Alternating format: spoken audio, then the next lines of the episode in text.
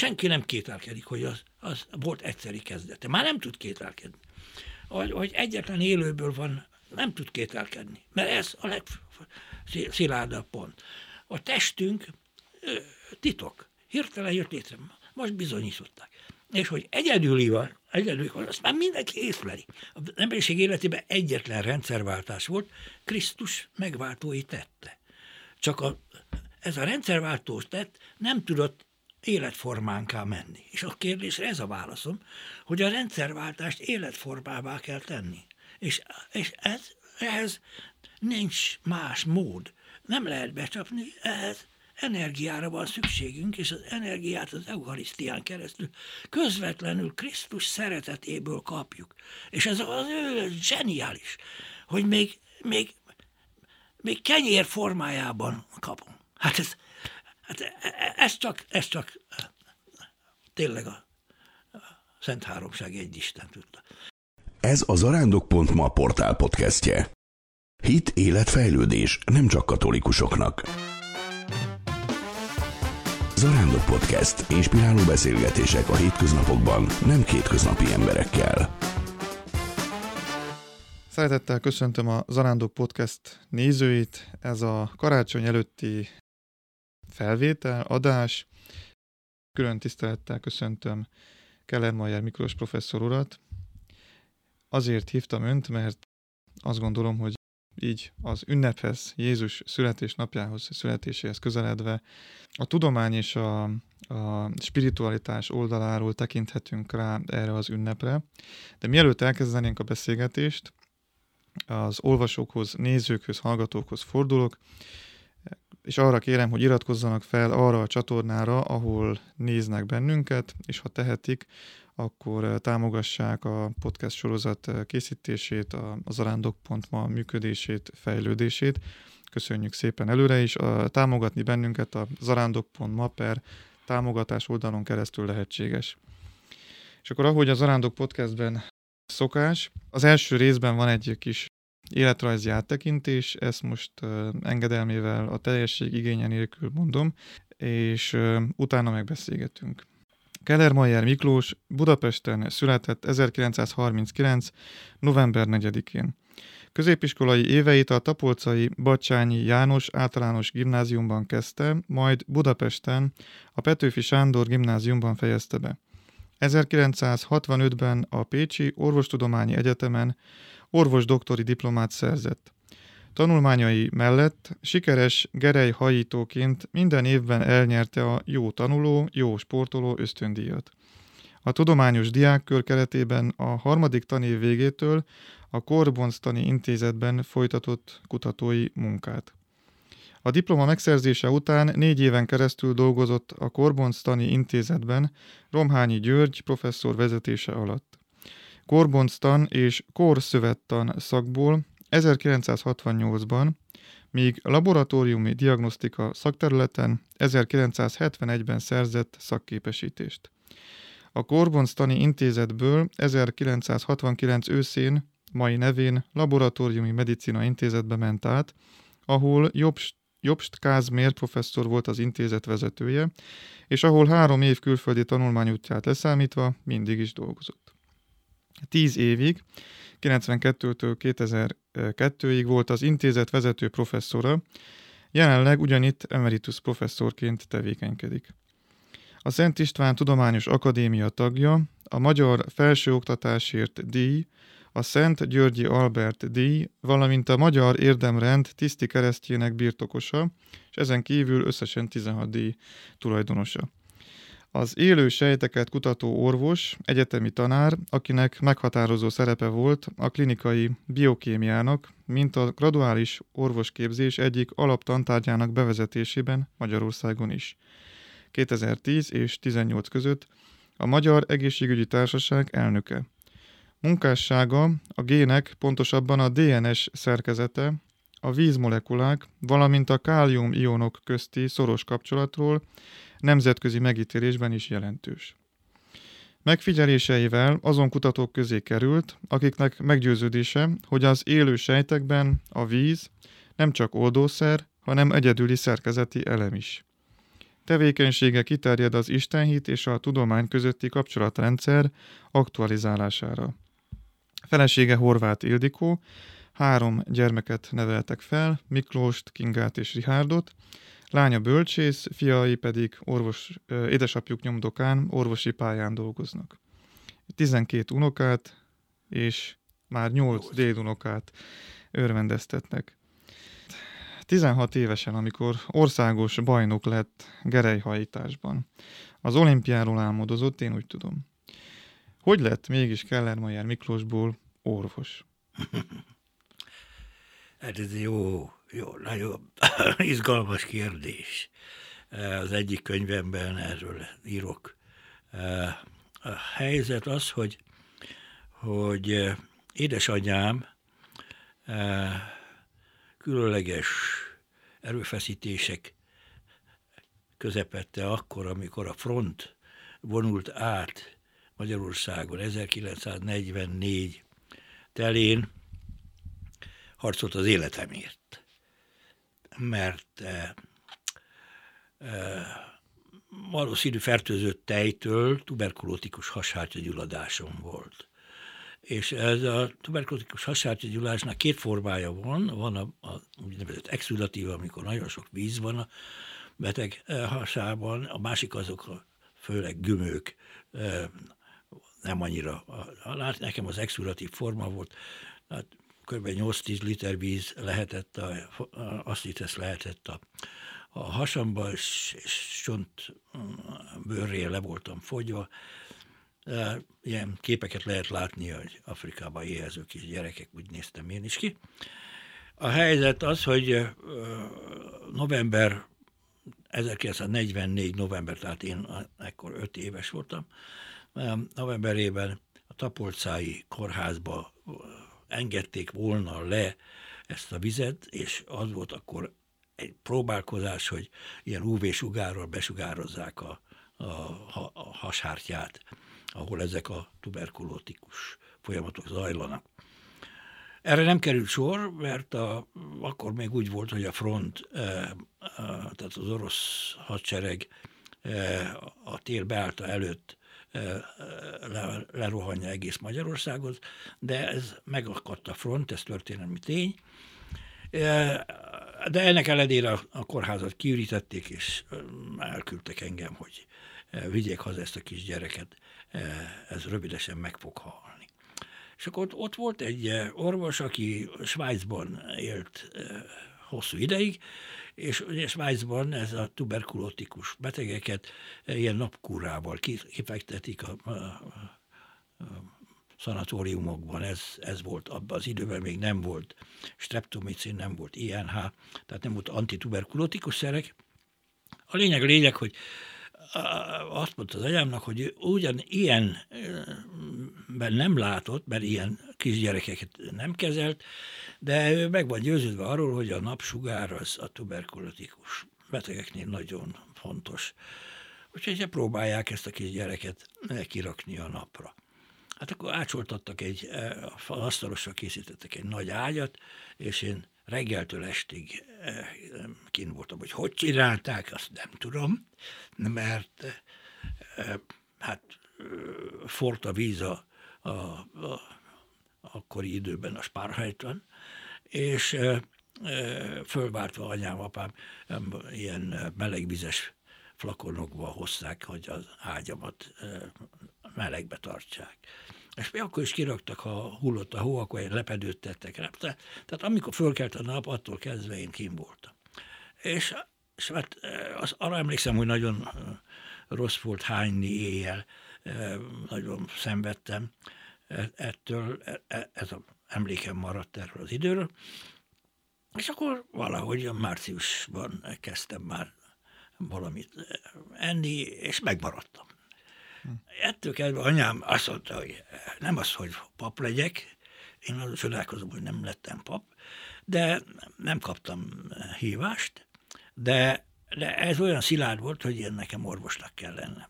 Persze a sport miatt azt hittem, hogy, hogy családorvos leszek, vagy ö, ö, sportorvos.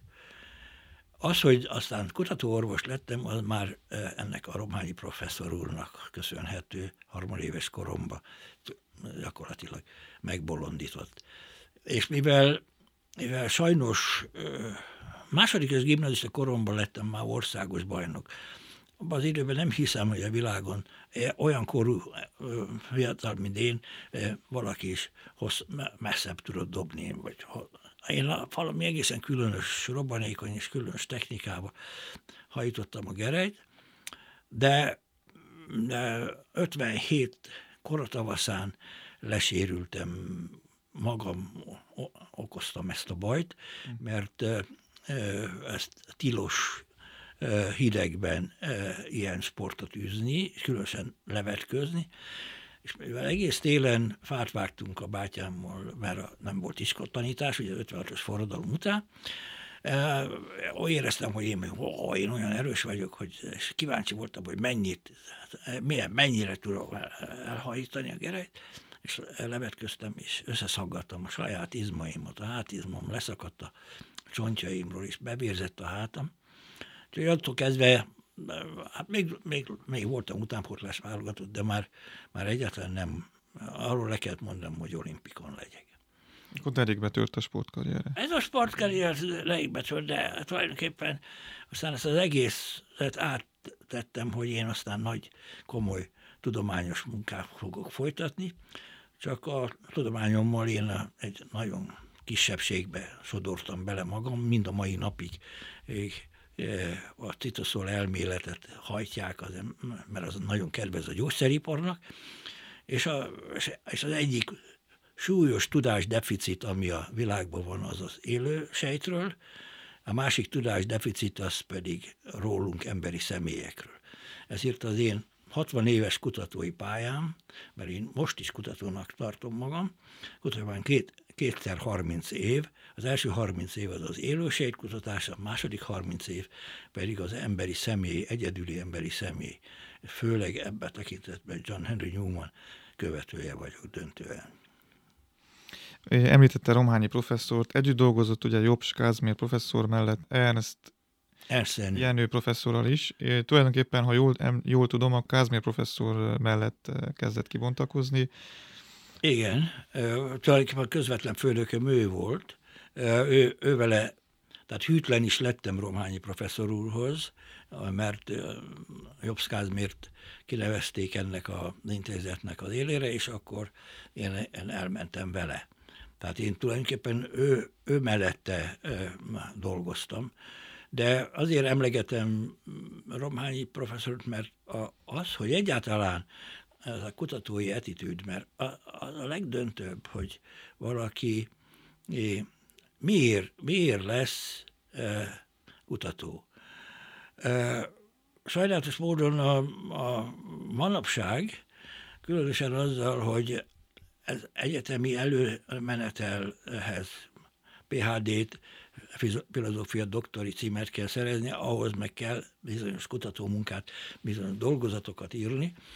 E, áthangolódik a, a tudomány, mint, mint a, a, a életbiztonság olyanok számára, akik egyetemi karriert is akarnak e, folytatni. A másik része pedig, hogy e, a kutatástámogatás e, pályázatokkal történik, és ez súlyosan csökkenti azt a szabadságot, ami, ami viszont hozzá kellene, hogy tartozzon mindenkinek a kutatásához. Tehát a, az igazi kutató az a kezdettől azon álmodik, hogy ő, ő majd valami nagy dolgot tesz. És e tekintetben, mivel én főleg nagyon sok tanítványom a mindkét fiú gyermekünk, mind a két fiúnk professzor, a nagyobbik fiúnk az a Semmelweis egyetemen a Biofizikai Intézet igazgató professzor, és egyben ő most a dékán Budapesten, és a kisebbik fiúnk az most Houstonban, a Baylor egyetemen, az, egy, az u es á öt legjobb egyeteméhez, orvosi egyeteméhez tartozik, és ott gyermekgyógyász professzor, tehát óriási, hát büszkeségem most már nem úgy van, hogy ők az én fiaim, hanem én vagyok az ő apjuk. Ez egy kicsit változott, ez a, ez a pozíció. Tehát, jó példakép volt az édesapa. Hát igen, de hát a kutatás, amikor először kimentem Amerikába, ott láttam szomorúan ezt, hogy, hogy a The, the main goal is the publishable results, tehát a, a kutatás fő ö, célja a közölhető adat, pedig ez abszurdum. Szent Györgyi Albert mondta, hogy ő életében nem írt egyetlen pályázatot se, mert azt mondja, ha én tudnám, hogy, hogy mit fogok találni, akkor nem is kezdek el kutatni. Tehát a pályázatot megírják, akkor le kell, le, le kell írni, hogy én mit fogok találni. Számtalan pályázatot bíráltam is, én is el, mert hát ugye ez is hozzátartozott. Mindig a végén azon, hogy na, ebből aztán ebből a munkával majd két tudományos közlemény, vagy öt tudományos közlemény majd fog, fog születni. Tehát ez a, pláne, hogy egy olyan húsz-huszonöt évvel ezelőtt ez úgynevezett metrikus, a bonyolult számítás technikai, ilyen bravúrokkal az impaktfaktort, meg köz, köz, közlést, hogy milyen súlyos a közlés, milyen, milyen folyóiratban, hol közöltek, ezeket mind számba véve ma, ma, ma egy nagyon, nagyon, hogy is mondjam, diktatórikus állapot van, ahelyett, hogy örömtelien szabadon kutatnánk. Én József Attila követem, és ezt is próbálom minden tanítványomnak mondani, hogy, hogy ez nem azért kutatunk, hogy elismerjenek bennünket. József Attila így mondja, hogy én költő vagyok, de nem kell dicsőség. Ne ünnepelje bennem senki hősét. Így ünneplést én Istenre hagyok. Ő az, hogy nincs nagy, kinél nincs nagyobb, versem azé, ki szívem versbe kérte, és nekem elég a barátság érte. Tehát ez a különlegesség ennek a, hogy, hogy és, ez, és tulajdonképpen szoktam a tanítványomnak, akik nem is kutató, csak hogy elmondom, hogy én orvos vagyok, én gyermekgyógyász orvos vagyok, én intenzív orvos vagyok, de nem kell dicsőség. Ne ünnepelje bennem senki. És akkor folytathatja, hogy az ember eh, hát ez a talentumok megsokasításának története, és az, hogy, hogy, hogy a, a, a Lech Wałęsa a, a, a béke Nobel-díjat kapott. És mit csinált? A Nobel-díjat levitte Csehszlovákiába, és oda tette az oltára. Hát így kellene az olimpiai bajnokoknak, oda vinnék az oltára, és oda tennék, hogy uram, köszönöm neked, mert, mert ez így helyes. Abszolút így, és ekkor szabadít fel a, a, a, a teljesítmény. E, ekkor kap egy egészen más dimenziót. E, minden, e, minden rendbe kerül, mert akármilyen Nobel-díjad is van, de ha te azt, azt a nyerészkedésből sér, mindig kiderül, hogy ja, hát azért, mert, mert jó pénzvilág úgy, úgy rendezte a Nobel-díjat, hogy azt uh, most, most azért adják a Nobel-díjat. Szóval ezek, ezek um, nagyon lényegi kérdés, uh, és különösen, különösen azóta, mióta Krisztus földre jött. Mert Krisztus a tudománynak is megváltója. De ezt Jáki Szaniszló mondja, és, és az a lényeg, hogy Krisztusban, Krisztus által élve született a tudomány. Tehát aki tudós, az azóta, mióta krisztusi tanítás világossá tette, hogy a teremtő és a teremtmény közti különbséget, az eltörölte azt, ami a tudományt békjóba tartotta, és, és görögöktől kezdve a tudomány hátterében a panteizmus volt. A, az anyag örök dogmára épült minden tudomány, és most újra ezzel a pályázati rendszerrel újra egy emberi dimenziót adnak a tudományos kutatásnak, valójában a pénzfelhalmozást szolgálja, valójában a fegyverkezést, valójában a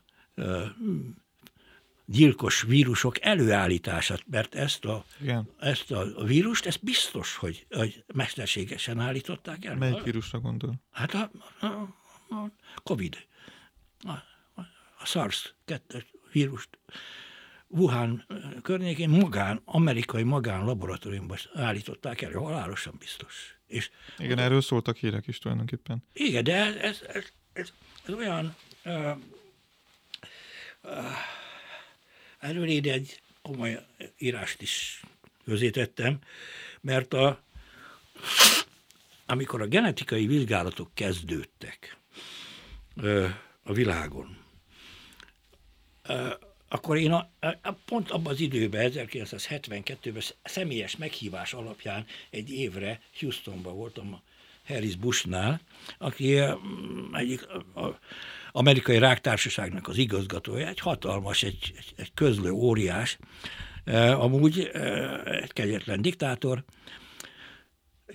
Ott egy év alatt három elsőszerzős és három társszerzős közleményt írtam, tehát egy év alatt hat közleményt állítottam össze, hát ez valami egészen különös.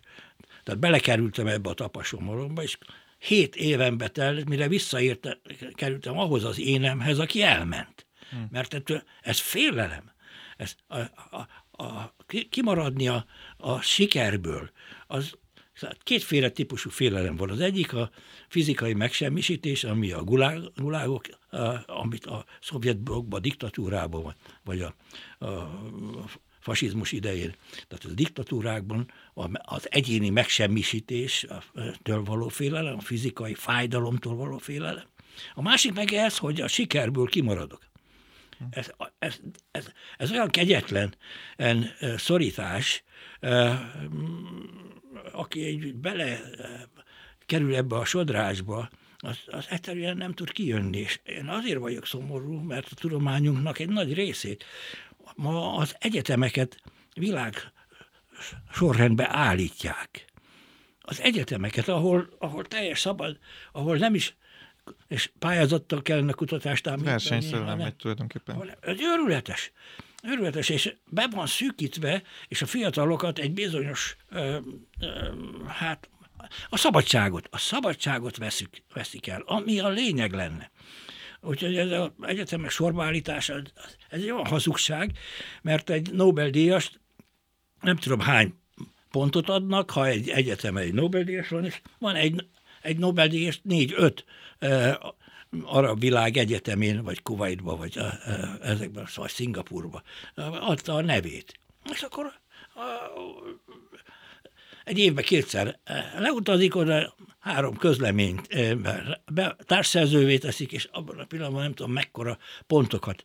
Művi őrület, ami, ami folyik a, a világban a tudományra hivatkozva. Tehát a tudomány Krisztusban született élve, csak mivel Krisztust háromszázháromban, háromszáztizenháromban, bocsánat, a Mediolánumi vagy Milánói Ediktummal, ez a ez a nagy Konstantin, ez egy nagy gazember volt, háfestették a, a krisztogramot a harcoló katonák pajzsára, meg fegyverére, és, és ugye hozták ezt a milánói vagy mediolánumi ediktumot, ez háromszáztizenháromban, amiben, amiben azt írják, hogy most már úgy döntünk, hogy nem üldözzük a, a Krisztus követőit. De nem, a, a rejtélyes nagy pont azon, hogy, hogy besoroltuk a többi vallás közé. És ezt a mediolánumi addiktumot az egész világ legmegtévesztőbb fogalma a vallásszabadság, ez a legmegtévesztőbb fogalma a vallásszabadság, és a vallásszabadság első dokumentumának tartják. Mert a krisztusi tanítás a vallás besorolást kapott, és Krisztus mint vallás alapító. És most jött el kétezer-húsz, most a nagy bajokban, a, a, ami, ami ránk zúdul az emberiség, tönkreteszi a földet, lakhatatlanná teszi maga számára. Most kell kiózanítani, hogy, hogy kiózanodni, hogy a, a tudományt meg kell újra a krisztusivá kell tennünk.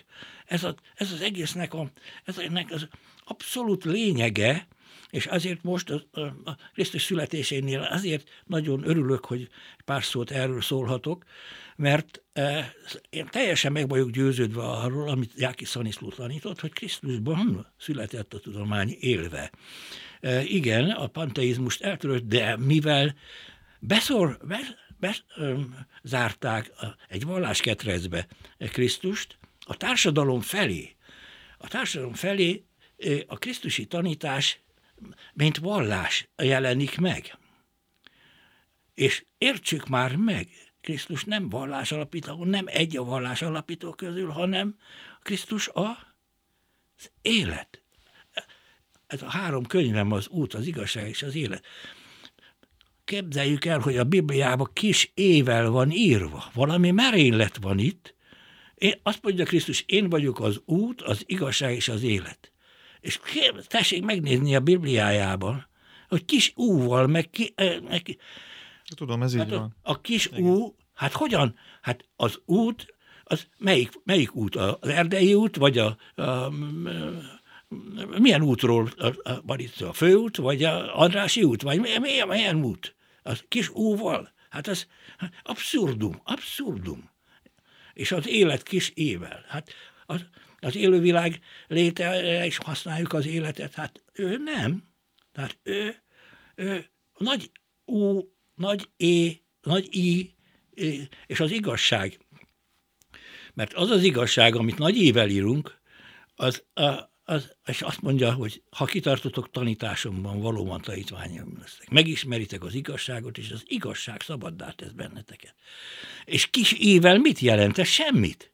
De nagy ével, igen, nagy ével az igazság annyira szabaddá tesz, hogy még a halál rabságából is szabaddá teszünk. Tehát, tehát valami tragédia lett, ezerhétszáz éves tragédia van a krisztusi tanítással is. És belülről is, sajnálatos módon, kép, mert az egyház a következő titok. Tehát talán, talán a fontos, amit, ha már itt vagyok, elmondani, hogy, hogy ön is, meg én is négy fokozatú titok foglalata vagyunk. Mi négy titkot hordunk mindegyikünk magunkba. Mi hordjuk az anyagi világ létrejöttének a titkát, az anyagi világ misztériumát, mert atomok és molekulák építenek fel bennünket. Tehát tizenhárom egész hét, tizenhárom egész nyolc milliárd évvel ezelőtt, hiába mondják, hogy ősrobbanás, akkor titok, titok, mert nem lehet megismételni, soha nem ismerhetjük meg. Számunkra az anyagi világ annak volt kezdete, nem örök az anyag, tehát az anyagot nem lehet isteníteni, mert az anyagi világ egy adott ponton létrejött. És egyszer jött létre, és titokzatos módon erre az egyszeri létrejöttre nincs más szavunk, mint was created.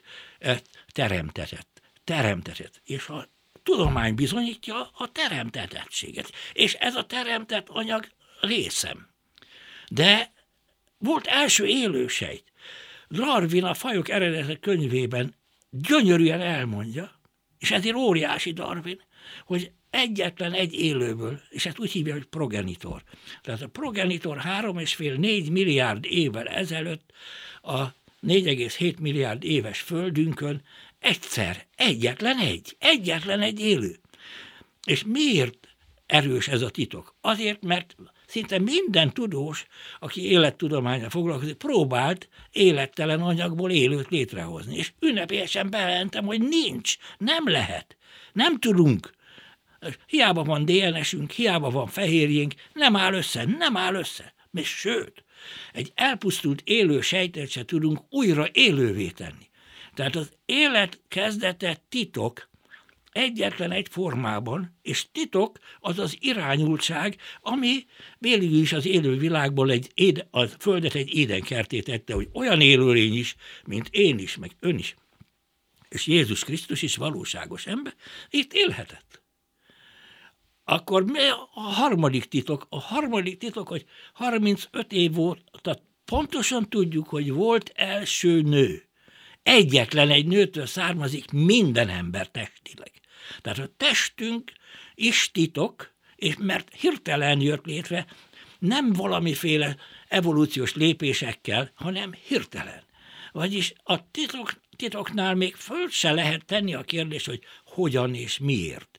Mert abban a pillanatban, ha valaki ezt fölteszi, hogy hogyan jött létre, és próbál rá magyarázatot csinálni, akkor ő lesz az Isten, bálványisten. Bálványimádó. Tehát a negyedik titok, John Henry Newman azt mondja, hogy két bizonyosság van. én és az én teremtőm. Tehát a negyedik titok az én egyedüli személy voltom.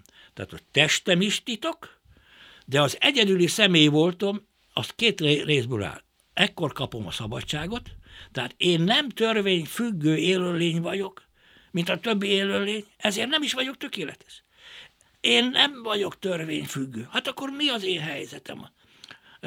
Tolsztoj kérdezi ezt magától, hogy hát itt minden tökéletes, élettelen élő, csak az én helyzetem ostoba. Így mondja Tol- a, a, a Gyónás, egy nagyon gyönyörű kis mű, mindenkinek ajánlom, hogy nézze, nézze meg Tolsztoj, Gyónás egy negyven oldalnyi, akkor öt éven keresztül foglalkozott ezzel, amikor az Anna Kareninát írtam. Fantasztikus kis mű. Na a lényeg, a lényeg, hogy, hogy mondja ki először, hogy csak az én helyzetem van. Tehát nekem saját helyzetem van. Tehát hogy áll a négy titok? Én hordom magamba az anyagi világ keletkezésére, mert, mert anyag vagyok, atomokból épülök föl. Én hordom az élővilág titkát, mert tíz a tizennegyediken élő sejt, amelyik annak az elsőnek valamilyen formában leszármazottja. Én hordom magamba a test, az emberi test titkát, mert emberi testem van.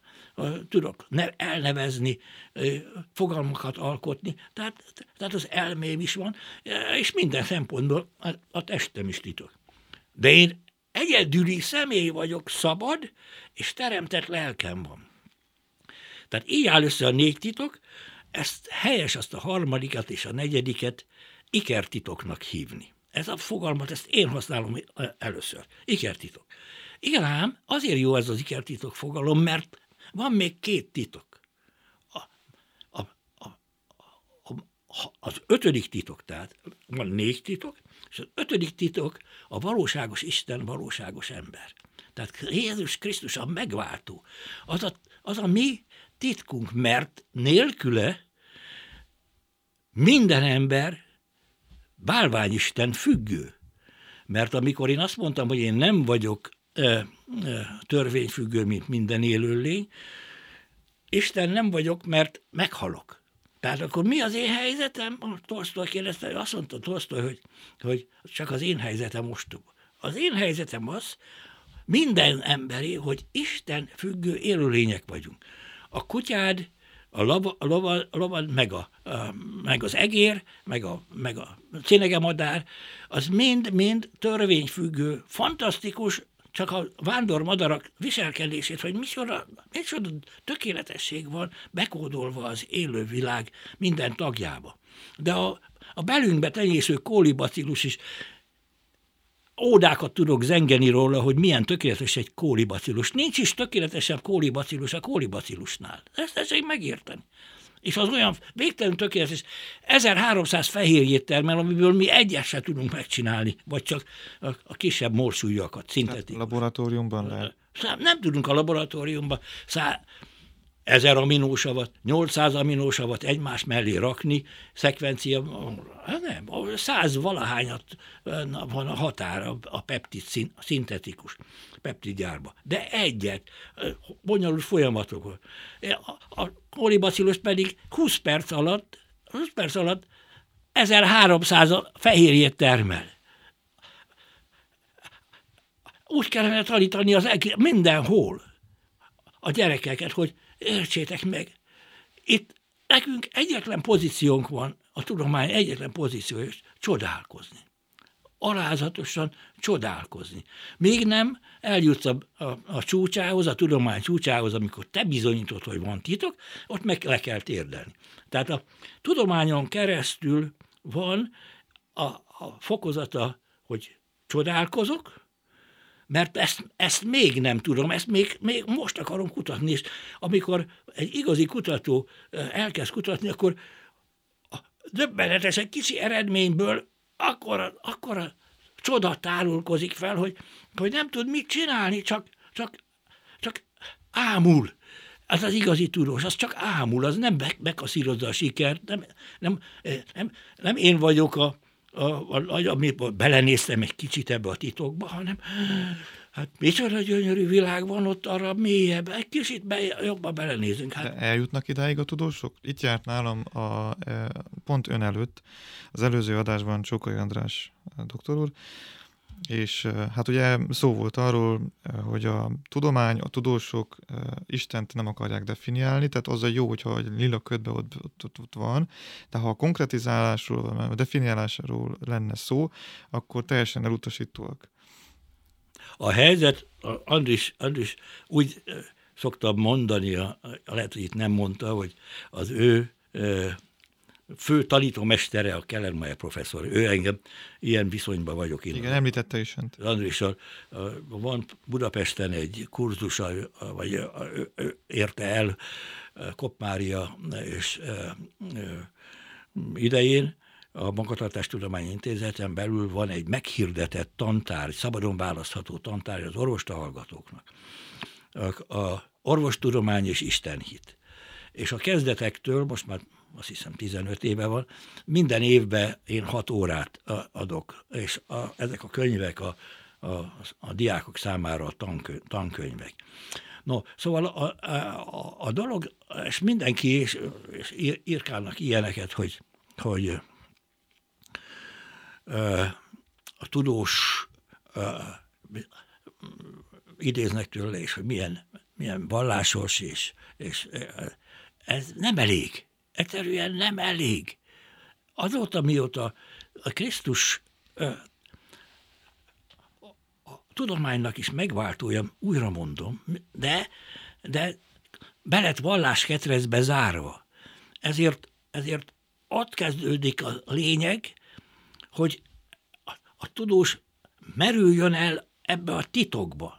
Fogja föl, hogy a tudomány csúcsa, a titok bizonyossága. Aki ezt nem tudja, az, az nem is tudja kiállni a próbát, mert a próba az, hogyha te megértetted, hogy itt titok van, négy titok fokozata vagyunk, amelyik még két titokban részesülhetünk. A megváltó. Mi a megváltás lényege? A megváltás lényege, hogy a bálvány Isten függőségből, ami, az, ami, a, ami a kárhozatba visz, mindenképpen a kárhozat, aminek a hátterében gyűlölet van. A, a, a, meg, a, hogy is mondjam, a bálvány Isten függőségből megnyitotta a lehetőséget arra, hogy mi valóban beleérjünk ő által, ő rajta keresztül a Szent Háromság egy Istenbe. Tehát azon a napon majd megtudjátok, hogy én az Atyában vagyok, ti bennem, és én bennetek. Azon a napon, azon a napon, aki bármelyik néző, aki most hallgatja ezt, legyen azon a nap, neki most ez a nap, amikor először is megérti azt, hogy személyesen teremtett vagyok. Amíg ezt az élményt nem éljük meg, addig nagy baj van, mert, mert nem a helyzetünket nem teljes mélységben értjük meg. És, és úgy vagyunk vallásosak, hogy közben az elménket a mindennapi életre, a realitásra engedjük át. Tehát, tehát Krisztus sokszor mondja ezt, hogy benne élni. A benne élés az a Az, az az, amikor a titkokat minden nap, minden nap. Tehát azért a hatodik titok pedig az egyház. Tehát az ötödik titok Krisztus, a hatodik titok az egyház. Az egyház pedig az eucharisztia. Tehát az eucharisztia nélkül egyszerűen, egyszerűen az emberiség nem fog tudni igazándiból a földi életet se begyógyítani azt a sok sebet, amit okozt, okoztunk. Tehát nem úgy van, hogy keresztény vagy keresztjén lesz a, a, az emberiség, hanem eucharisztikus lesz, vagy nem lesz. Tehát ez a, és ezért ikertitok az ötödik és a hatodik. A Krisztus maga és az ő általa létrehozott intézmény, ugyanis az egyház az nem vallási intézmény. Tehát a, ezek a Milánói Ediktumnak ez a tragédiája, hogy vallásbesorolást kapott a tanítás, és vallási intézmény lett a Krisztus által alapított intézmény az egyház. Nem az egyház, nem. Az Antiochia Szent Ignác, aki, aki harmincba, harminctáján született, Antiókiába, és, és száz hétben Trajanus császár idején Rómába szállították, és ott a, a vadállatok elé vitték, és az az útja alatt hét levele maradt fönn, ezt a hét levelet kanonizálták. Tehát ez a hét levél része az egyházi tanításunknak, pontosan szóra, szóra, minden. És ebben az efezusiakhoz írt levélben van, hogy e, azt mondja a, a, a, az eucharisztiáról, hogy a halhatatlanság orvossága gyógyszer a halál ellen. A halhatatlanság orvossága gyógyszer a halál. Tehát a, tehát a, a Krisztus, tehát az egyház nagy elvel, és nincs többes száma. Tehát ezt is, ezt is nagyon szigorúan kellene világosan tenni, hogy az egyház, azt ő alapította teljesen világosan, és mondta, hogy a pokol kapui se vesznek előtt rajta, mert a Péter, Péterre alapította. Ezt nem, nem lehet kimarzsolázni, a, a, a, a Bibliának minden szavát pontosan, ahogy Krisztus mondta, ha én nem azért jöttem, hogy megváltoztassam a törvényt vagy a profétákat. Bizony, mondom nektek, egy i betű egy veszőcske sem vész el, hanem minden beteljesít. Tehát egy i betű egy veszőcske sem vész el a Bibliából, és a Bibliában ez van, hogy ő, ő, ő megalapította az egyházat, és azt mondta, hogy én vagyok a mennyből alászállott élő kenyér. Aki a kenyérből leszik, nem hal meg örökre. És azt is mondta, hogy ha bizony-bizony mondom nektek, ha nem eszitek az emberfia testét, és nem iszátok a vérét, nem lesz életben el. De aki eszi az én testemet, és iszi az én véremet, annak örök élete van. Nem lesz, van. És Ter- természettudósként hogy látja az átváltoztatást? Természettudósként én Krisztus, Krisztus szavát, minden szavát halálos pontosan értem, és, és, és elfogadom. Krisztus az utolsó vacsorán újra, újra igévé változtatta a saját testét. Értsük? Tehát az ige testé lett. Most az, az Krisztus teste újra igévé lett, és ez az ige a Szentlélek közreműködésével újra a Krisztus testévé lesz a kenyérben. Aki ezt kételkedik ebben, az az, az, az Isten lényegéből kedik. Azt nem mondhatja, hogy, hogy nem mondta Krisztus, hogy ez az én testem, ezt egyétek, és, ut- és tegyétek az én emlékezetemre. Ezt nem mondhatja senki, mert, a, mert szinte mind a, a, a három, a három szinoptikus evangélistánál. És, hát, ez já... így igaz, de a orvosok, meg sok protestáns vallások hívei azért elég erősen támadják a, hát, az eukarisztiát. Hát persze, hát, hát, hát hogyne, hát, hát háromszáztizenhárom Mediolanumi Ediktum vallásketrecben lett zárva. Attól kezdve, attól kezdve nem, nem, nem, nem éljük annak az abszolút lényegét. Mert ha én, én, én a negyedik titok, hogy én egyedüli személy vagyok. Ha, és ez egy külön létség. Tehát az emberi létség az egy külön létség. Van élettelen létség, van élő lények létségja, és van az emberi személyek létségja. Nem tagad, nem, nem, nem cáfolhatja senki. Halálos biztos. Órákat tudok erről beszélni, és mindenkit meg tudok győzni arról, hogy ezt értsük meg, hogy ez egy külön létség, ami létségünk. Na most akkor mi történik? Hogy a létsíkokhoz, hogy működjön, ott energiára van szükség. Minden, minden működő rendszer energia igényes. Igaz? Egyben. Mert a, a, a kocsi elé kell fogni a lovat. A termodinamika törvénye, négy törvénye van. A, a lányok nem nagyon szeretik a termodinamika törvényet, de annyit minden lány el tud mondani az órán, hogy tanár úr, örök, örök mozgó nincsen. Mert ez kifejezi, hogy a mozgó tárgyaknak élettelen világban energiát kell pótolni, működhetően, mert disszipál, ez a latin szót használjuk, ki, kiárad a működő rendszerből, elmegy az energia, és azt pótolni kell. Pont. Az élet egy működő rendszer, az élő világ. Hát, hát persze, hogy az. Oda, oda, hogy van az energia ott? Hát kiderül, hogy csodálatos. A napból jövő sugárzó energia táplál mindent. És ezt nagyon meg kell tanítani már kis diákkornak, hogy a bőrünk alatt tíz a tizennegyediken, tehát százezerszer több, mint ahány ember él a Földön, a élőlény van a bőrünk alatt. Százezerszer több. Tehát tíz a tizennegyediken élő sejtből áll a bőrünk. Abból egyetlen egy sejt se tudja befogni a napenergiát. Vagyis mi az erdőségek eltartottai vagyunk. A fotoszintézis révén befogott energia átalakult táplálkozást. Igen ám, csak a harmadik létszik kiderül, hogy hát energiahiányos lények vagyunk. Miért? Mert hiába eszik, eszik ön többet, nem fogja az anyósát jobban szeretni. Értsi meg? Sen, a szomszédját se. Tehát, tehát hiába eszünk többet, nem leszünk jobbak. Nem. Mitől leszünk jobbak? A, mitől leszünk jobbak? Attól, hogy a szeretet, a szeretet forrásához van kapcsolatunk. Minden ezen múlik. Az Atya, Fiú, Szentlélek hármas, az a szeretet. Ezt, ezt János ö, első levelében, János apostol első levelében olvastuk a negyedik ö, ö, ö, sorba, vagy negyedik fejezetben. Ez a címe a ö, Szent ö, tizenhatodik Benedeknek, mert én már Szentnek hívom, a Szentnek tartom tizenhatodik Benedeket, mindig, mindenhol előadásomban azt mondom, egyelőre nem állt még föl senki, hogy, hogy ne beszéljek már ilyet, mert még nincs szent év. Hát én, én nekem szent, szent tizenhatodik Benedek, de ugye az egyik enciklikának Deus Caritas Est, Isten a szeretet. Tehát az, az, az gyönyörűen, az az enciklika gyönyörűen, ha valakinek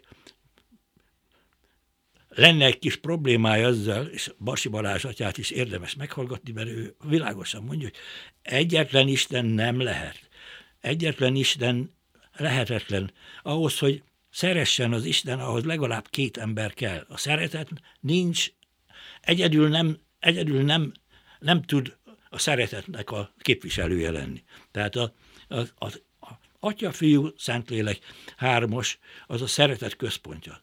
Milyen Ez, ebből a központból kap, kapjuk mi is azt a szeretetet, amivel, amivel a, a gyógyítást végezzük. Tehát gyógyítani energia függ, függő folyamat. A, tessék azt elképzelni, hogy a, a vőm egy kis fiút hatszor élesztett, mert, mert a szegény kis fiú tiszafa virágot, vagy tiszafát evett, és az öngyilkossági szándékkal, csak ő belátta, hogy ennek a gyereknek nem a szívével van baj, ennek a gyereknek valami más baja van, és nem, ugye nem mondták meg, hogy de ő hatszor újraélesztett, és életben maradt. Most már matematikus lett abból az emberben. Ő meg meghalt. Úgyhogy ez, ez szomorú történet, de, de azt akarom mondani, hogy a harmadik lét síkhoz energiára van szükség, és ez az energia a hit kábelén érkezik. Igen ám, csak a bálvány Istenhez való kapcsolaton keresztül is jön erő. Mégpedig a gyűlölködéshez is erő kell. Az is az emberhez tartozik. Ahhoz, hogy atombombát csináljon, ahhoz, ahhoz energiára volt szükség. És a gyűlöletnek borzalom, amit, amit a muzulmán tanításban van, hogy ölje meg a nem, nem igaz hitűeket.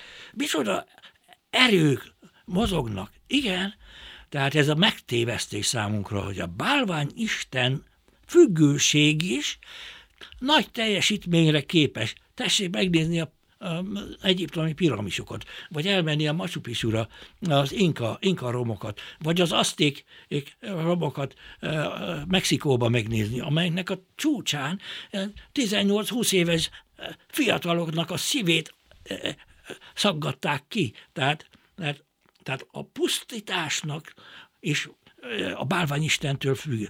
Ezért, ezért mondta Krisztus, hogy én vagyok a, a, az élet. Tehát Tehát ezt kell látnunk, hogy csak ezen a krisztusi vonalon, a Szent Háromság egyistenhez való kapcsolatunkban, a szeretet csomagon életet adó energia jön. Tehát ez a döntő dolog. Tehát ezért van az, hogy ezt nem szabad kihagyni, hogy a, az életnek ez a harmadik síkja a, az azért döntő, mert ez a sík belekapcsolódik a Szent Háromság egy Istenbe. Azon a napon majd megtudjátok, hogy én az Atyában vagyok, ti bennem és én bennetek. Ha szabad, elmondanám, hogy mert József Attila a világirodalom legkrisztusibb költője. Ezt nem mondja más, ő krisztusi költő, nem úgy vallásos verse van, ő krisztusi költő. harminckét éves korában hal meg, nem lett öngyilkos, ott Tiblábolt egy tehervonat, tehervonat elé nem veti magát senki, mert most, most jön a vonat, nem jön el, most... Pedig úgy tanítják, hogy öngyilkos lett. Ezt mondják, persze, de nem. De halálosan biztos, hanem agyon volt ö, ö, gyógyszerekkel, mert mert ő mindenkit szeretett, őt pedig nem szerették. Tehát ő egy tipikus példája annak, hogy a szeretet, ő mindenkit szeretett. És ugye ez az éles kis verse, hogy hogyha golyóznak a gyerekek, az Isten közöttük ott témferek. Ha egy a szemét nagyra nyitja, golyóját ő lyukba gurítja. Ő soha se gondol magára, de nagyon ügyel a világra. A lányokat ő csinosítja, friss széllel arcukat pirosítja. Ő vigyáz a tiszta cipőre, az utcán is kitér előre. Nem tolakszik, nem verekszik. Ha alszunk, csendesen lefekszik. Gondolatban, talán nem is hittem, de mikor egy nagy zsákot vittem, és ledobván ráültem a zsákra a testem, akkor is őt láttam. Most már, most már tudom őt mindenképpen. Minden dolgában tetten értem, és tudom is, miért szeret engem. Tetten értem az én szívemben. Micsoda döbbenet! Három verszakon keresztül elmondja, hogy az Isten az egy személy, aki nagyon szeret bennünket. Hát ha alszunk, csendesen lefekszik. És soha se gondol magára, de nagyon ügyel a világra. Micsoda gyönyörűen ki van fejezve, hogy az Isten az egy személy, személy, aki titokzatos módon ügyel a világra. De a negyedik verszak, hát az egészen elképesztő, gondolatban talán nem is hittem, de mikor egy nagy zsákot vittem, és ledobván ráültem a zsákra, testem akkor is őt látta. A testünk, a testünk, az benne van a törvényi rendben. Amikor mondtam, hogy mi egyedüli személy voltunk, vagy nem, de a testünkben van a törvényi rendben. Tehát azért volt első emberpár, száz, százötven ezer évvel ezelőtt hirtelen létezett, és testileg minden ki leszármazottja, mert a test benn van a törvényben. Minden, a, a, a platánfa, a, a, a, ahova csak nézünk, mindegyik tökéletes. Einstein is panteista volt, de mikor ezt meglátta, hogy, hogy a törvény az tökéletes, észszerű és térszerű, beleremegett, beleremegett egyszerűen. Ahó, hát honnan van ez az észszerűség? Tehát a törvény minden ott alával veteit, minden tökéletes. De mégis a, az egész világ tulajdonképpen erre néha beleremeg, néha felismerjük, néha találkozunk, majd kiki gyakrabban, és mégis, mégse hiszi. Hát persze, azért, mert bárványisten függők leszünk, mert Krisztus vallásketrecbe lett zárva. Ez, minden innen van, minden én az emberiségnek a tragédiája itt van, hogy megváltott lett, Meg, megszületett a rendszerváltás, a, a bálványi fü, Isten függőségből megszületett a lehetőség, de a rendszerváltás nem törölte el a szabadságunkat, mert a, mi továbbra is szabadok vagyunk. Csak egyszerűen nem úgy növünk föl óvodáskortól, hogy megéld, egyedüli személy volt oda. Tehát itt egy olyan súlyos tudásdeficit van, csak azért utalok egy pillanatra vissza az Isten című versének, amit az előbb beszéltünk, mert, a, mert az utolsó verszak viszont elárulja, hogy de én, József Attila, én személyemben, én nem törvényfüggő vagyok, hanem az Istennel én szeretett kapcsolatban vagyok. Nem azt mondja, hogy hiszem, most már tudom őt mindenképpen, minden dolgában tetten értem, és tudom is, miért szeretek. Tetten értem az én szívemben, bennem van. Tehát minden reggel, amikor Teréz anya a szentáldozásban részesült utána, és a lányai, utána, utána mélyen elgondolkodtak ezen, és egy fél óráig elmélkedtek. És egy alkalommal az egyik apáca oda ment Teréz anyához, ez egy történet, hogy anyánk, most reggel öt órakor van a Szent Mise, utána elmérkedünk, és nyolc óra felé indulunk kifelé. De ha reggel ötkor már kimennénk, akkor még a forgalom nem indult, tehát könnyebben összeszednénk a bet, ezeket a szerencsétleneket. Hát mondja a Teréz anya, jó van, nem, nem utasította el elsőre, jó van, azt mondja, megkérdezem a főnököt. Másnap jön, hogy a főnök azt üzeni, hogy nem lenne erőnk. Ez a, ez a döntő dolog. Az a, az, az elképesztő erőfeszítés. Egy újságíró oda ment, hogy egy hónapig lá, lá, Teréz anyával azt fogom csinálni, amit ti csináltok. És akkor mondta Teréz anya, jó, hát akkor, és akkor harmadik nap jön az újságíró odára, drága Teréz anya, én ezt nem bírom, én ezt nem bírom. Nincs az a pénz, amiért én ezt, ezt tudnám csinálni. Teréz anya ránéz, és azt mondja, pénzért én se. Fantasztikus. Na, szóval ez egy olyan izgalmas, ez a, a tizedik, tizedik Szent Pius volt az, aki inst, ezt mondta, hogy instaurare omnia in Christo. Meg, megújítani mindent Krisztusban. És pont a világháború kitörésekor uh, halt meg, uh, ezerkilencszáztizennégyben halt meg, ezerkilencszázháromban lett uh, pápa, uh, tizenkettedik Pius uh, szorgalmazta és gyorsan uh, boldoggá, aztán szentté avatták, mert oly óriási az a, a, a indul, és, és úgy, úgy lehet látni, hogy, hogy az eucharisztia központú gondolkodás indította, és a, a, a Szent második János Pál pápa pedig a, a, a harmadik évezredet indította, az Ecclesia de Eucharistia, az egyház az eucharisztiából él, csodálatos mű. De most, most eljutottunk oda, hogy, hogy, eh, hogy eh, nem, nem, nem az Ecclesia, hanem a Humani, humanitas de eucharisztia, az emberiség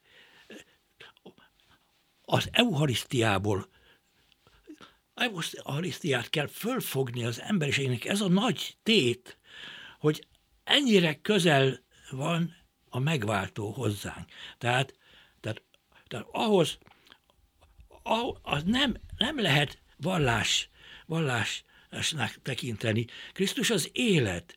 Krisztus oly közel van hozzánk, hogy tulajdonképpen ez, ez a nagy dolog, hogy eucharisztikusnak kell lenni. Annyi már most nagyon fontos lenne, hogy ne legyen egyetlen olyan templom, ahol van tabernákulum, hogy azt egy pár órára a közösség nem nyitja ki, és valaki ott nem őrködik. Tehát az oltári szentség őrzés, imádás mozgalmát ezen a szinten már elő, mert van Van akolikus, aki kinyitja a templomot, és a templom kinyitás után ez csak egy kérdés a faluba, hogy ki az, aki tudna egy órát. Halálosan biztos, halálosan biztos vagyok benne. Hogy a, lehet, hogy a Mari néni minden nap abba az órába oda menne. Mert ez, mert ez egyszerűen erőt ad. Én két évig Amerikában éltünk a családommal. Ez volt a legnagyobb élményünk ott. Hát bele is remegek, hogy nyolcvan és nyolcvankettő között minden, jött egy pap, aki Írországban élt, egy lengyel, eredendően lengyel származású, de Amerikában született, és egy nagyon helyes ember, és amikor akkor ért oda ahhoz a templomhoz, ahol viszonylag közelebb laktunk, mert ott volt a nagy gimnázium, ahol a gyerekek jártak, és meghirdette, hogy tudsz-e egy órát velem tölteni imádkozva. És, és a nagy cél, száz hatvannyolc órát vette célba. Hát a, egy nagy tábla volt kint, és ott kellett föliratkozni, hogy ki melyik órát vállalja. És a nappali órák elég gyorsan beteltek, több mint kétezer ember élt abba a plébánia, vagy voltam. És az esti éjszakai órákhoz kevesebb, és mi a családunkkal elvállaltuk a tizenegytől tizenkettő szombat, mert az nagyon nehéz. Ugye? Éjszaka? Éjszaka. Tiz, éjszaka, tizenegytől tizenkettőig. Egy, egy egyetemista fiú jött uh, utána, nagyon uh, remek beszélgetéseink voltak fel. A lényeg, hogy, hogy mindent, a, a, a, a unokákat, a, a családon, én mindent ennek tulajdonítok, hogy e, a, ezt megtapasztaltuk. Az, az oly fantasztikus élmény volt, még azért is, mert, mert még az variáltak, hogy egy nagy könyv volt oda az oltári szentség előtt, kitéve egy kis asztalkára, és oda bárki beszaladt, beírta, hogy az édesanyám haldoklik, imádkozzunk. Azt se ismertük, aki beírta, de különösen nem ismertük az édesanyját, de mindegyikünk, aki bement, az, az olyan embertársunké fohászkodott, aki, aki nem is ismertünk, csak bajba volt. Fantasztikus élmény. És amikor hazajöttem, mindent megtettem azért, hogy uh, uh, tudom, hogy Varga László uh, püspök úr is volt itt. Uh, ő úgy szoktam mondani, hogy az egyéni vállaláson alapuló oltári szentség őrzés imádást ő vezette be.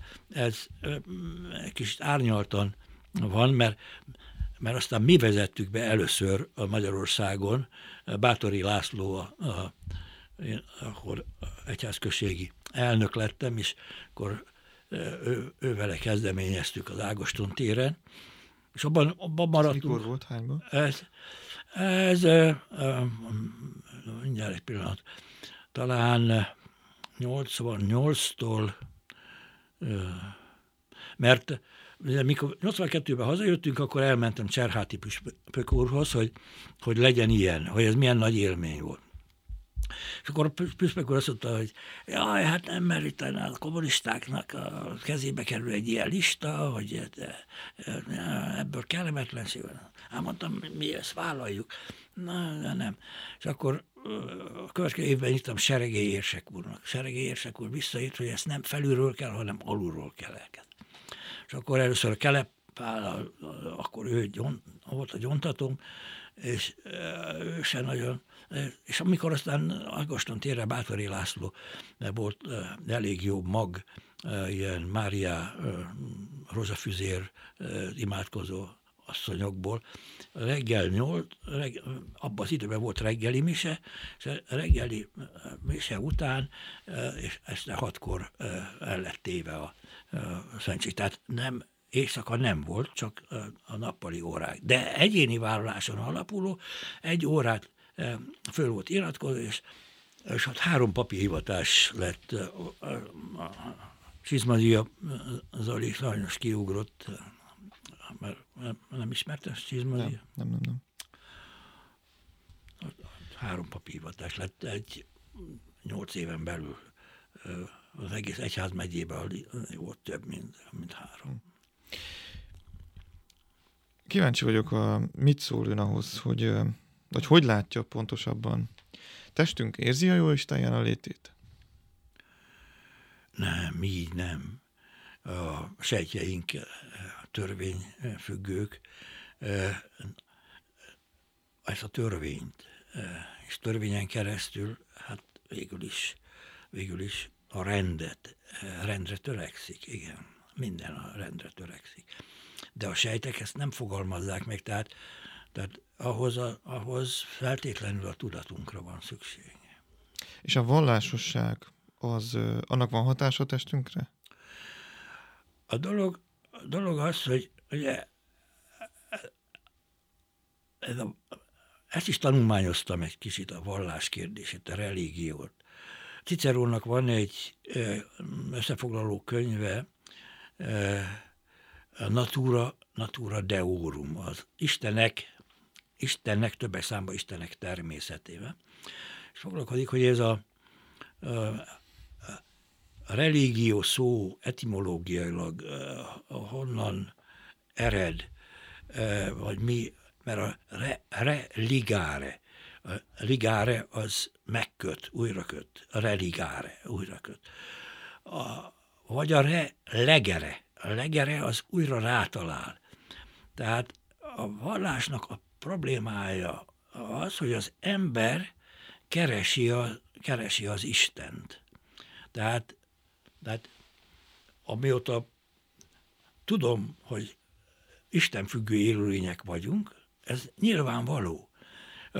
Ebben az igazságkönyvben ezt hat évig írtam, abban az időre esik, amíg ott tudjuk, hogy volt első emberpár. Tehát nem, viszonylag rövid, százötvenezer évről kell elszámolnunk, és van egy Walter Ong jezsuita, a szóbeliség és írásbe, atya, akinek magyarra fordították a könyvét, szóbeliség és írásbeliség. Ebben a könyvben is találkoztam, de aztán több más könyvvel is, hogy, hogy ö, több mint hatezer nyelv ö, ö, nép él a Földön. Már Krisztus idejében is, mert lehet, hogy még több is volt, mint ennyi. Összes ember száma akkor száz millióra teszik, ugye most meg vagyunk nyolc milliárdan. A népe, össznépesség növekszik, de a nyelvek elég rohamosan, száma elég rohamosan csökken. Ebben a könyvben van előre, hogy mi lehetett a motor abban, hogy, hogy a, a nyelvek születtek. Ugyanis van egy másik, ez a Pater Wilhelm Schmidt, aki neki egy hatalmas életműve van, ő egy e, néprajzos, de különben verbita szerzetes, e, Ausztriában meg Svájcban e, élt, különben eredendően német származású, ő bizonyította be, hogy az osztrák nyelvnek semmi köze sincs a német nyelvhez, hanem az osztrák nyelv ősei Kis-Ázsiába e, ba, ba, ba ered ez, ez a nép. És e, ő volt az, aki elment ezekhez a Afrika mélyén, ezek a bantik meg pigmeusok, kisebb termetűek, de benne élnek, a, a, a, és olyan a, életkörülmények között, hogy tisztán vadászó, gyűjtögető életmódot folytatnak kis csoportokban. És a, végül is a genetikai vizsgálatokkal ezekre bizonyították be, hogy itt, itt van az eredet, és, és, és egy nagyon szellemes kísérletekkel bizonyítják, hogy volt első nő, akitől származik ez a mitokondriális dé en es, ez a, a kis üzemek a sejtjeinkben, az energiaüzemek, annak saját dé en es állománya van, és ennek a dé en es állományban van egy ezer bázispárú szakasz, amelyik nem íródik át, vagyis nem jelenik meg a fehérjében, és ott a pont mutációk frekvenciájából lehet visszakövetkezni az eredetre. Úgy nagyon, nagyon izgalmas, hogy a nyelvek, ugye több mint hatezer nyelv, de a nyelvekben vannak a fonémák, ezek a magánhangzók, másodhangzók, de az Afrikában benn élőknek van egy harmadik hang, ugye egy klikkelő hangot is mellé tesznek. Valami klikkelnek valami. Így is hívják, klikkelő hang. És a fonéma szám azoknak a népeknél a legnagyobb, akik ott maradtak. És amikor el, új nyelv született, az új nyelvben kisebb a fonéma szám. Tehát a legnagyobb fonéma szám is bizonyítja, hogy volt, volt, volt egy mag. Ma, ha valaki beüti Out of Africa, olyan nagyszámú idézet jön elő, ami más témában alig van, egy millió fölötti idézet. Nagyon izgatja az embereket ez most, hogy csak csendben van, mert a média valahol ezt az első emberpárt el akarja hallgatni. Tehát ez valamiért azért mégse ízlik, hogy bizonyosodik, hogy volt első emberpár, hirtelen. Tehát a, ez a fokozatos evolúció, majomból jövünk, ez egy idiotizmus, ez nem így van, hanem hirtelen. És az, amikor már kialakult az ember, akkor meg nincs lényegi különbség. Tehát még testileg nincs, nincs német faj. A, a népek eltérő volt, az nem, nem, nem faj. Mi nem vagyunk fajba sorolhatók. Én a vallásosságot kérdeztem. Hogy? Én a vallásosságot kérdeztem. Igen. mindjárt oda térek, vallásosság az a dolog, hogy ez a bálványimádás álcázása. Mert amikor a tudomány a panteizmus révén tért hódított, akkor az istenek már nem tudták betölteni a reggeltől estig, mert ahol, ahol a bálványimádásban élnek, ilyenek a, a, találkoztak az indiánokkal, a Dél-Amerikában is. A teljes életet reggeltől estig benne élnek. Egyiptomot, Egyiptomban a piramisokat nem a rabszolgák képeztek, hanem minden ember mindig ezt csinálta. Tehát a bálványisten a, a kapcsolat az olyan volt, hogy betöltötte a napot. Az egész napot. De mikor jött a tudomány, és akkor a mindennapi életet hát, kezdte a tudomány befolyásolni, ezért az istenek kiszorultak a teljes, nem, ekkor kerültek az Olimpuszra. Tehát a görögöknél ez egy nagyon jó példa, hogy és Szokratesz ugye megírta a, a béregpoharat, mert, mert ő is úgy érezte, hogy, hogy ez, ezek a Istennek ural, uralmának már, már nem úgy van. Tehát a mindennapi élet helyett szület, mert így születtek meg a vallások. Tehát a vallás az, az a minden betöltő bálványimádás helyett egy e, a népek maguk választottak e, bálványistent, és az ő bálványistenükhöz való kapcsolódás. Tehát ez a bálvány bálványimádás álcázása tulajdonképpen minden vallás. Krisztus nem vallás alapító. Tehát, tehát tudom, hogy ez, ez e, már a megégetés határára kerülök, de ez engem nem nagyon zavar. A tudományomban is kisebbségben voltam, és, és mostan ezzel is, hogy a, a vallás, az minden vallás, az végül is bálványimádási álcázás. Hadd kérdezzem meg végezetül, hogy hogy lehetne kiszabadítani akkor a... Krisztus a vallásketrecből? A vallásketrecből. É, már, már, már ott vagyunk. Igen? Hát igen, hát a, a négy plusz kettő titok az a teljes kiszabadítás. A, és ez a gyakorlatban? Ezt kell tanítani, ezt kell tanítani hogy ez, ez távolhatatlan, hogy mi, mi bennünk négy titok van. Össz, össz koncentrátuma. Az anyagi világ titka. Senki nem kételkedik, hogy az, az volt egyszeri kezdete. Már nem tud kételkedni.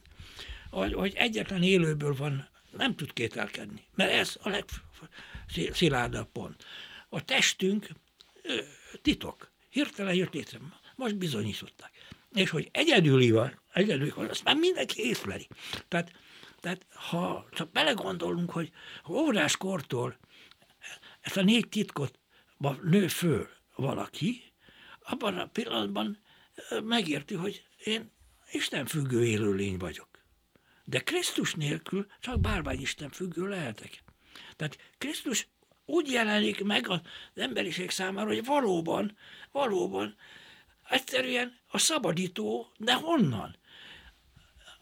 Most, most még írok egy kis könyvet, az a cím, hogy Rendszerváltás. És az emberiség életében egyetlen rendszerváltás volt, Krisztus megváltói tette. Csak a, ez a rendszerváltó tett nem tudott életformánká menni. És a kérdésre ez a válaszom, hogy a rendszerváltást életformává kell tenni.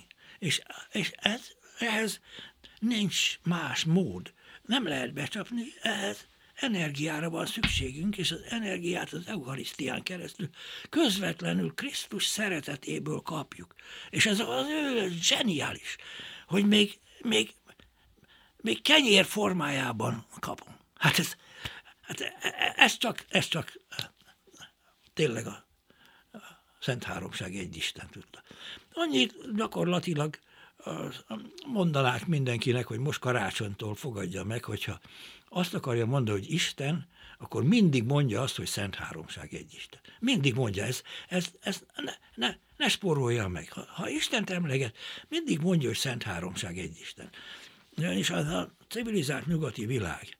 Én éltem ott kint, és ö, több mint ezer üzleti vállalkozás, tax-free ö, ö, mozgalmak vannak, amelyikben a, a, a prédikátor vagy pásztor, különböző neveket használnak,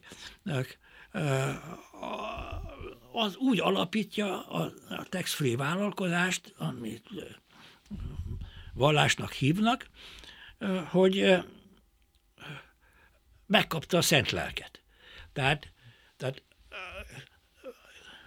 az utolsó vacsorán Krisztus mondta a tanítványainak, hogy, hogy én majd, ha, ha szerettek, én majd küldök, megtartjátok a parancsaimat, én majd kérem az atyát, hogy, és ő egy vigasztalót, az igazság lelkét adja nektek. A világ nem kaphatja meg.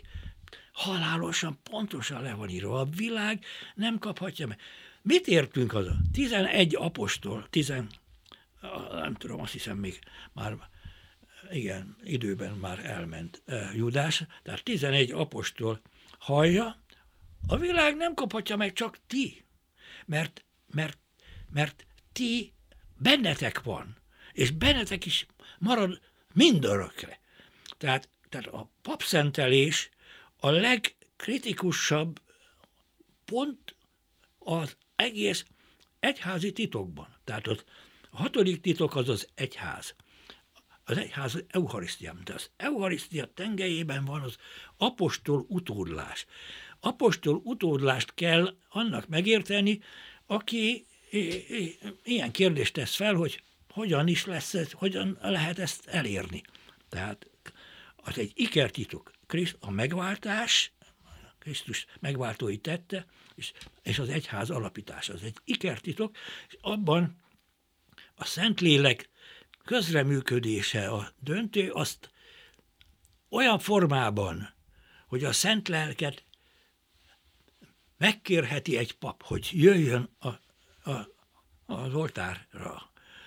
Azt más nem teheti. Tehát amikor azt mondjuk, hogy megkaptam a Szent Lelket, akkor hazudok.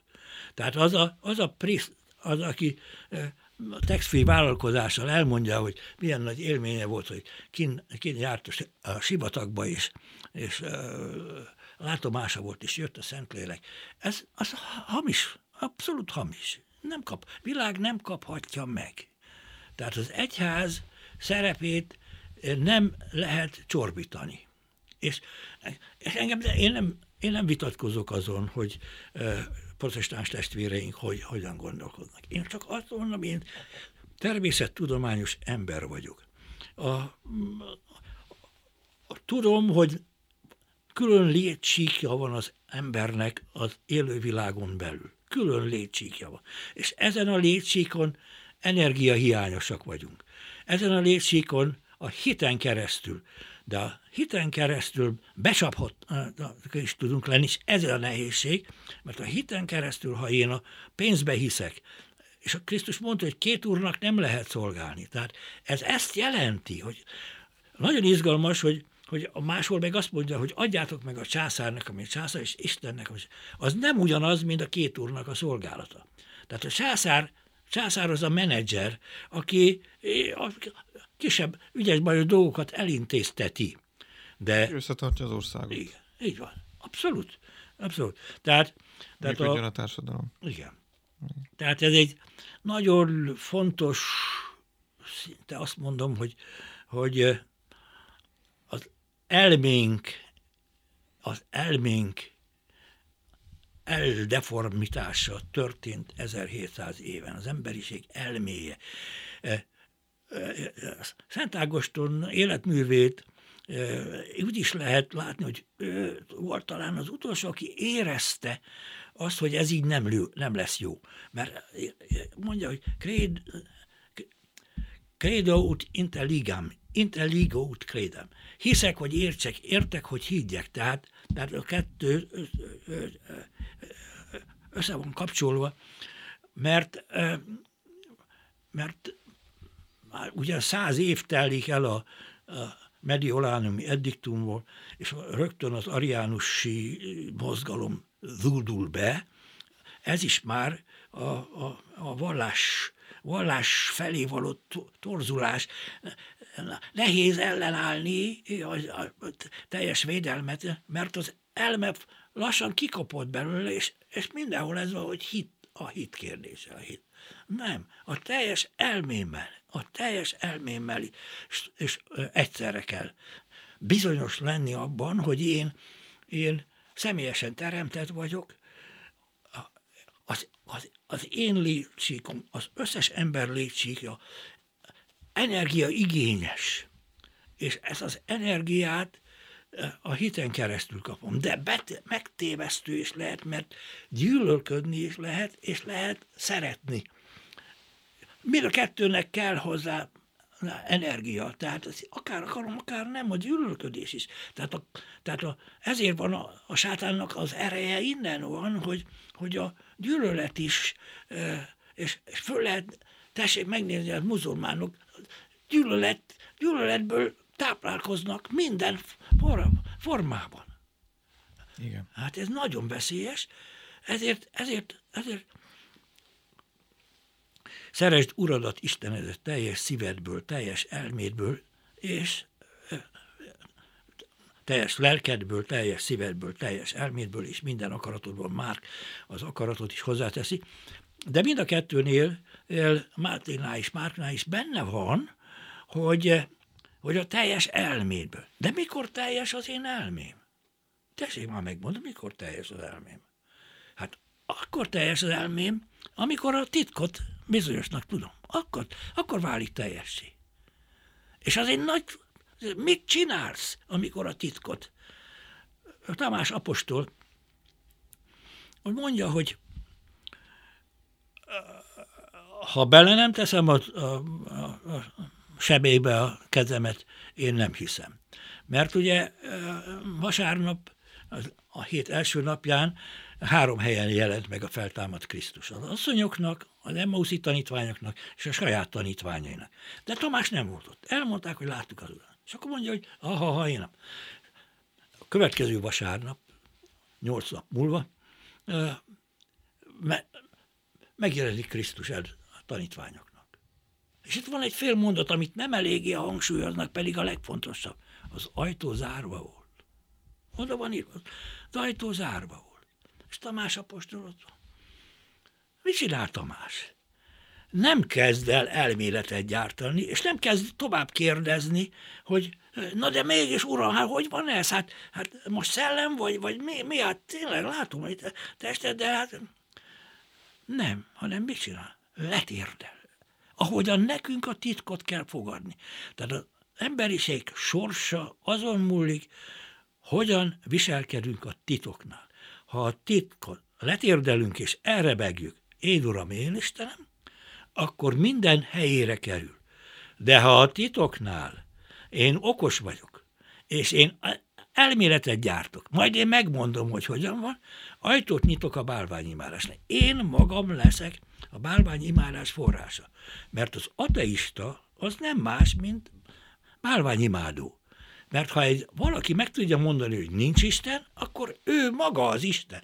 Ilyen kérdés nem, nem, nem lehet más. Ő az Isten. Tehát ez nagyon lényegi dolog, akkor, ha megértjük azt, hogy mi Isten függő élőlények vagyunk. Többi élőlény, mint törvényfüggő, a maga nemében tökéletes, nincs tökéletesebb kólibacillus a kólibacillusnál, nincs tökéletesebb veréb a verébnél, nincs tökéletesebb gólya a gólyánál, nincs tökéletesebb platánfa a platánfánál, tehát minden élőlény, de és minden élettelen is, a kalciumatomnál nincs tökéletesebb kalciumatom. A kalciumatom az mind tökéletes. A, a sejtjeink azok mind tökéletesek. Nem lehet megkérdezni, hogy van-e tökéletesebb májsejt a májsejtnél. Az, az, az összes sejt tökéletes. Értsük már meg, mi van a fantasztikus. Csak az én helyzetem ostoba, mondja Tolsztoj. Nem, én úgy mondanám, csak az én helyzetem magasztos azóta, mióta Krisztus a földre jött. Azóta magasztos az én helyzetem. Uram, micsoda köszönet, hogy akkor élek, amikor már te itt jártál. Akkor, akkor most együtt, hogy életünk legyen és bőségben legyen, mert ezt mondta, ki kell szabadítanunk a vallásketrecből. Nem, nem vallás. És a teljes elménkkel kell, teljes elménkkel kell minden nap, minden reggel az oltári szentséget, ha lehetőleg magunkhoz venni. És akkor estig nagy valószínűséggel kitart az erőnk. Még az sem biztos, hogy, hogy a templomból kijövet nem megyünk utána egyik szép lány után, és elgondolkodunk, vagy valami. Tehát a bűnelkövetés az nem, nem garantált, de valószínűsége, mert nagyon izgalmas, hogy az élet valószínűségi soron keresztül valósult meg. De hát erről egy külön előadást kellene tartanom. Ajánljuk szeretettel. Köszönöm szépen Kellermayer Miklós professzor úrnak, hogy itt járt nálunk, és megosztotta ezeket a gondolatokat. Azt gondolom, hogy lehetne még folytatni, de az időnk az most nagyon eltelt, elszállt, úgyhogy hogy, tényleg köszönöm. Én Jó is. Erőt és egészséget kívánok önnek a továbbiakban. Mindenkinek is boldog karácsonyt, áldott ünnepeket, és hát sok örömet hozó új évet is kívánok mindenkinek. Nagy szeretettel. Köszönöm szépen a figyelmet. Én is úgy szintén. Legyen ez a végszó. Áldott békés karácsonyt kívánunk. Dicsértessék a Jézus Krisztus. Dicsértessék a Jézus Krisztus. Ha tetszett ez a tartalom, akkor kövess minket, iratkozz fel csatornánkra és támogass missziónkat a zarándok pont ma per támogatás oldalon keresztül. Köszönjük!